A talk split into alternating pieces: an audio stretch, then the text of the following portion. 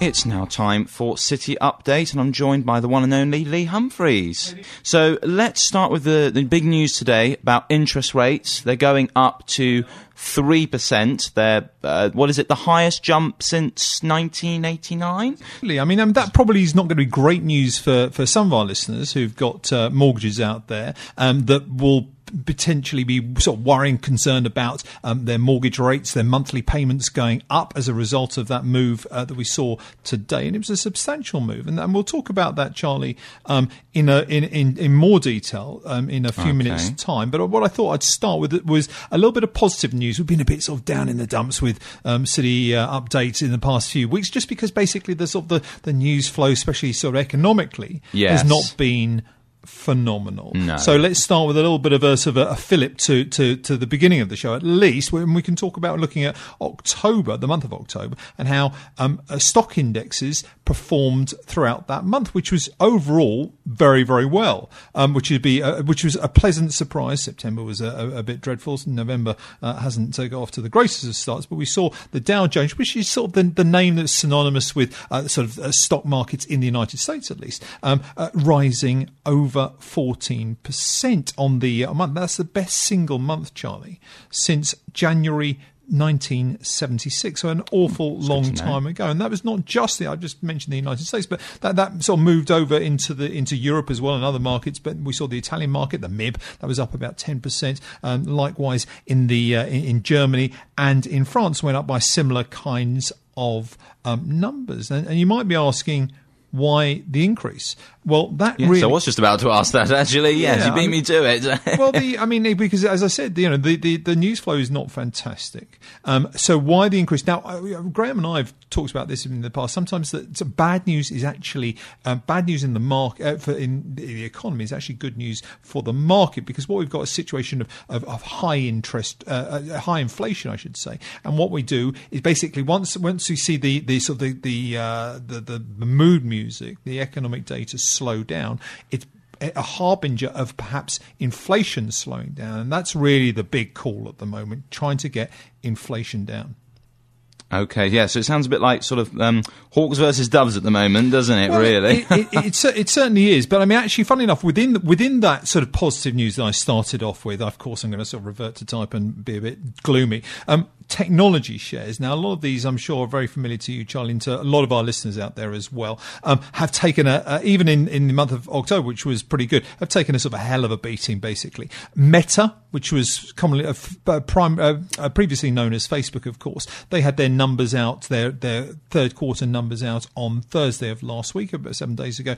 And on the base, on the back of those numbers, we saw Meta fall 25%. Huge numbers. oh, numbers. The stock is actually now off uh, 75% since September of last year. These are huge. These are huge falls for absolutely enormous companies trading now at levels um, last seen back in 2015. And this is it's not just um, focused on Meta. Amazon and Google have also been hit Again, household names to a lot of people that are listening right now. And uh, Amazon has, has basically fallen back below that sort of psychologically important level of being worth less than one trillion dollars. It's down again 42% year to date. And, and, Microsoft also, again, a name probably familiar to everyone that's listening right now.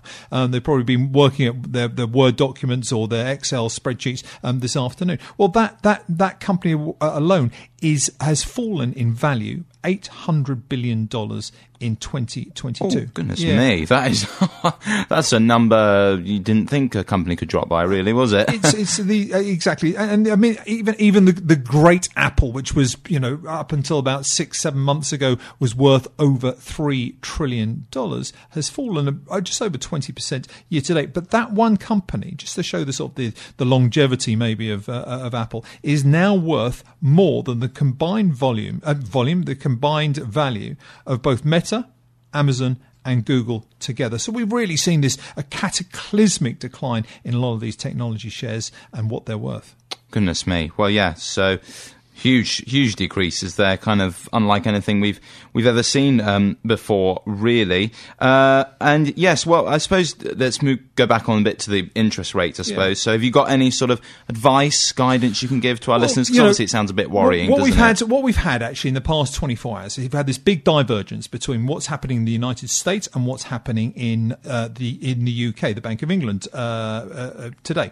Um, what happened about 24 hours ago? The Federal Reserve in the United States, their version of the Bank of England, basically, they increased um, uh, their interest rates by three quarters of 1%. They went up from 3% to 3 and 3 quarters percent. Now, bearing in mind, this is the, the, the, rise in interest rates in the United States has been rapid. In March of this year, interest rates stood at 0%. So you can see just, you know, how far and far, how fast they've gone. That's the sixth actual increase they've done this year. That's the fourth straight increase whereby they put up rates in, by three quarters of 1%. Now, um, that that is obviously now, the, but the markets themselves have gone in very different. The stock markets have gone in very very different uh, directions. So last night on the on the release of this data, um, the the market eventually sold off. The market in the United States sold off. It was down about two and a half percent. Um, that's I'm talking about the actually this S and P 500 was down about two and a half percent. Now Fast forward to 12 o'clock today in, in the UK. The Bank of England did exactly the same thing. It was uh, it basically announced that it was going to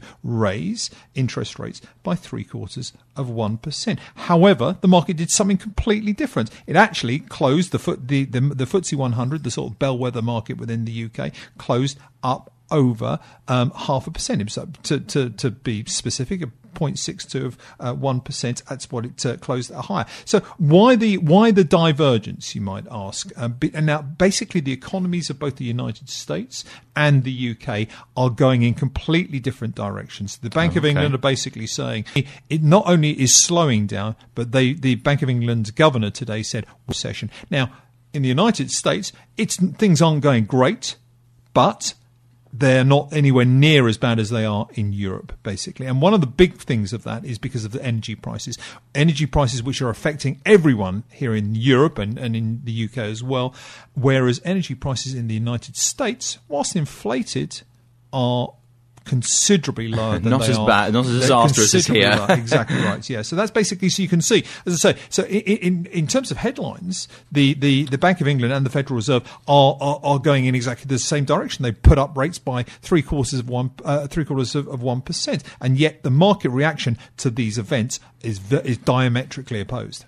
Okay, so uh, what's coming up for the market then? There's some quite key things coming. There's the um, uh, obviously the budget coming out um, yeah, on seventeenth of November. right, yeah, absolutely. So we've got yes, you're right. We've got we got we got a lot of, uh, of stuff going on out there.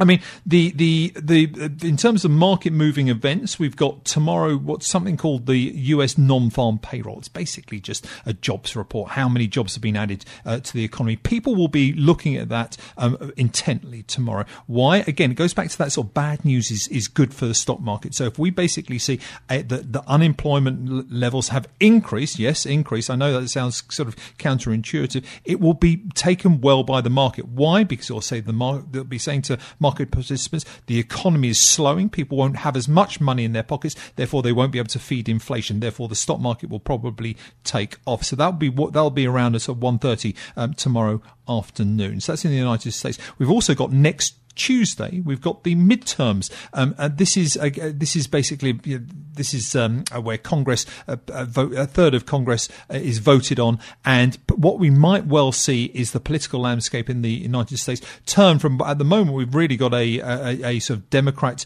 um, controlled Congress to one that perhaps will meet a Republican uh, controlled Congress. That will probably again be um, viewed as a net positive if that does indeed happen um, by stock markets. Um, we've also got, let's bring it back to the UK, it's more interesting to our listeners. We've got third quarter UK GDP figures. Again, very, very important. It will be a, be a good barometer for how the economy is performing. Now, again, for our listeners, if we saw a poor UK number, GDP number, uh, out next week on Wednesday next week, that also might be taken as a positive for the stock market because again, you know, this, this will be an, uh, an indication uh, to the uh, the Bank of England that the economy is slowing, that they won't need to increase uh, interest rates any further, and equity markets, uh, one would presume, would take off as a result. And then, as you rightly say, we've got on the 17th of November Jeremy Hunt, who's basically going to be pouring a big bucket of cold, icy water over everyone in the UK. Yes, well, we'll have to see. Hopefully, it's um, not too disastrous for this. You know, not too much doom and gloom because, um, yeah, obviously it's worrying times for for people. Uh, well, thank you so much, Lee, for coming in. Uh, that was uh, very helpful.